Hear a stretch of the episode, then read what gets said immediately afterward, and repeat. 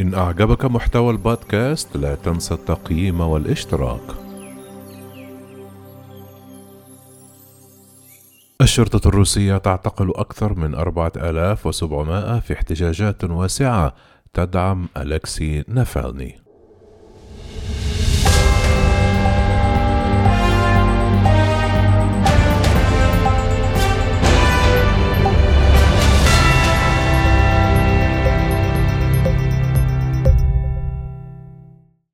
خرج عشرة الآلاف إلى الشوارع الأحد في أنحاء روسيا مرددين شعارات مناهضة للرئيس فلاديمير بوتين للمطالبة بالإفراج عن زعيم المعارضة المسجون أليكسي نافالني في مواكبة الاحتجاجات التي عمت أرجاء البلاد والتي هزت الكرملين.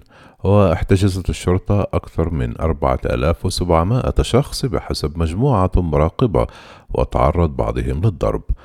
بذلت السلطات الروسية جهودا ضخمة لوقف موجات التظاهرات بعد أن احتشد عشرات الآلاف في جميع أنحاء البلاد في نهاية الأسبوع الماضي في أكبر وأوسع عرض للاستياء تشهده روسيا منذ سنوات على الرغم من التهديدات بالسجن والتحذيرات الموجهة إلى مجموعات وسائل التواصل الاجتماعي والطوق الشرطي المشدد حيث اجتاحت الاحتجاجات مجددا مدنا في 11 منطقة زمنية في روسيا يوم الأحد. وسرعان ما دعا فريق نافالني إلى احتجاج آخر في موسكو يوم الثلاثاء حيث من المقرر أن يواجه جلسة استماع في المحكمة قد ترسله إلى السجن لعدة سنوات. تم القبض على أليكسي نافالني البالغ من العمر 44 عامًا وهو محقق في مكافحة الفساد وأشهر منتقدي بوتين في السابع عشر من يناير عند عودته من ألمانيا حيث قضى خمسة أشهر يتعافى من التسمم بغاز الأعصاب الذي يلقي باللوم فيه على الكرملين. وقد رفضت السلطات الروسية هذه الاتهامات ثم تم القبض عليه بتهمة انتهاك شروط الإفراج المشروط عن طريق عدم الإبلاغ عن اجتماعات مع سلطات إنفاذ القانون عندما كان يتعافى في ألمانيا. وحست الولايات المتحدة روسيا عن الإفراج عن نافالني وانتقدت قمع الإحتجاجات. الولايات المتحدة تدين الاستخدام المستمر للتكتيكات القاسية ضد المتظاهرين السلميين والصحفيين من قبل السلطات الروسية للأسبوع الثاني على التوالي حيث قال وزير الخارجية أنتوني بلينكين على تويتر. ورفضت وزارة الخارجية الروسية دعوة بلينكين ووصفتها بأنها تدخل سافر في الشؤون الداخلية لروسيا واتهمت واشنطن بمحاولة زعزعة استقرار الوضع في البلاد من خلال دعم الاحتجاجات. يوم الأحد اعتقلت الشرطة أكثر من 4700 شخص في احتجاجات في مدن في جميع أنحاء البلاد وذلك وفقا لما ذكرته OVD Information وهي مجموعة تراقب الاعتقالات السياسية متجاوزة حوالي 4000 حالة اعتقال في المظاهرات في جميع أنحاء روسيا في يوم الثالث من يناير. في موسكو اتخذت السلطات إجراءات أمنية غير مسبوقة في وسط المدينة وأغلقت محطات مترو الأنفاق بالقرب من الكرملين وخفضت حركة الحافلات حيث أمرت المطاعم والمتاجر بالبقاء مغلقة.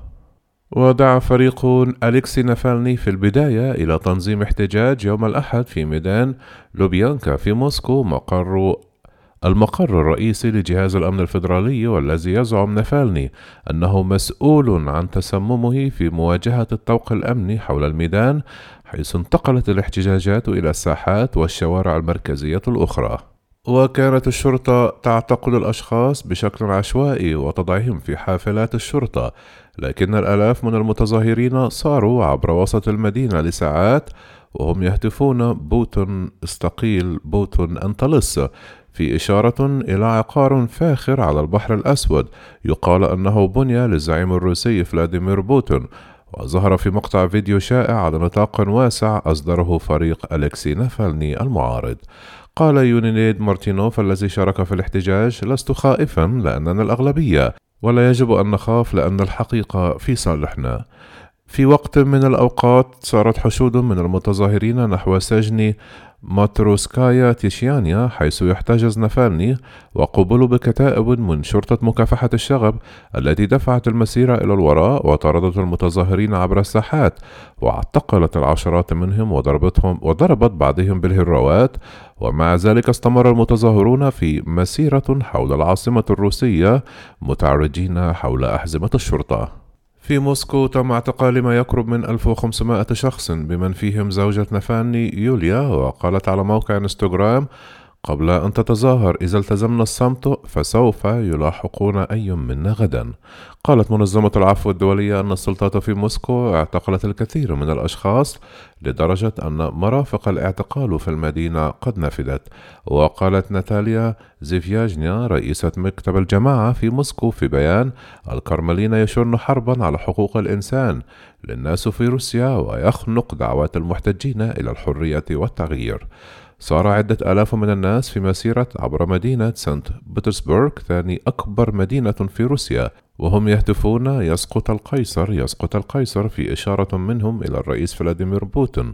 واندلعت مشاجرات بين الحين والآخر حيث دفع بعض المتظاهرين قوات الشرطة التي حاولت القيام باعتقالات ومن ثم تم اعتقال أكثر من ألف شخص.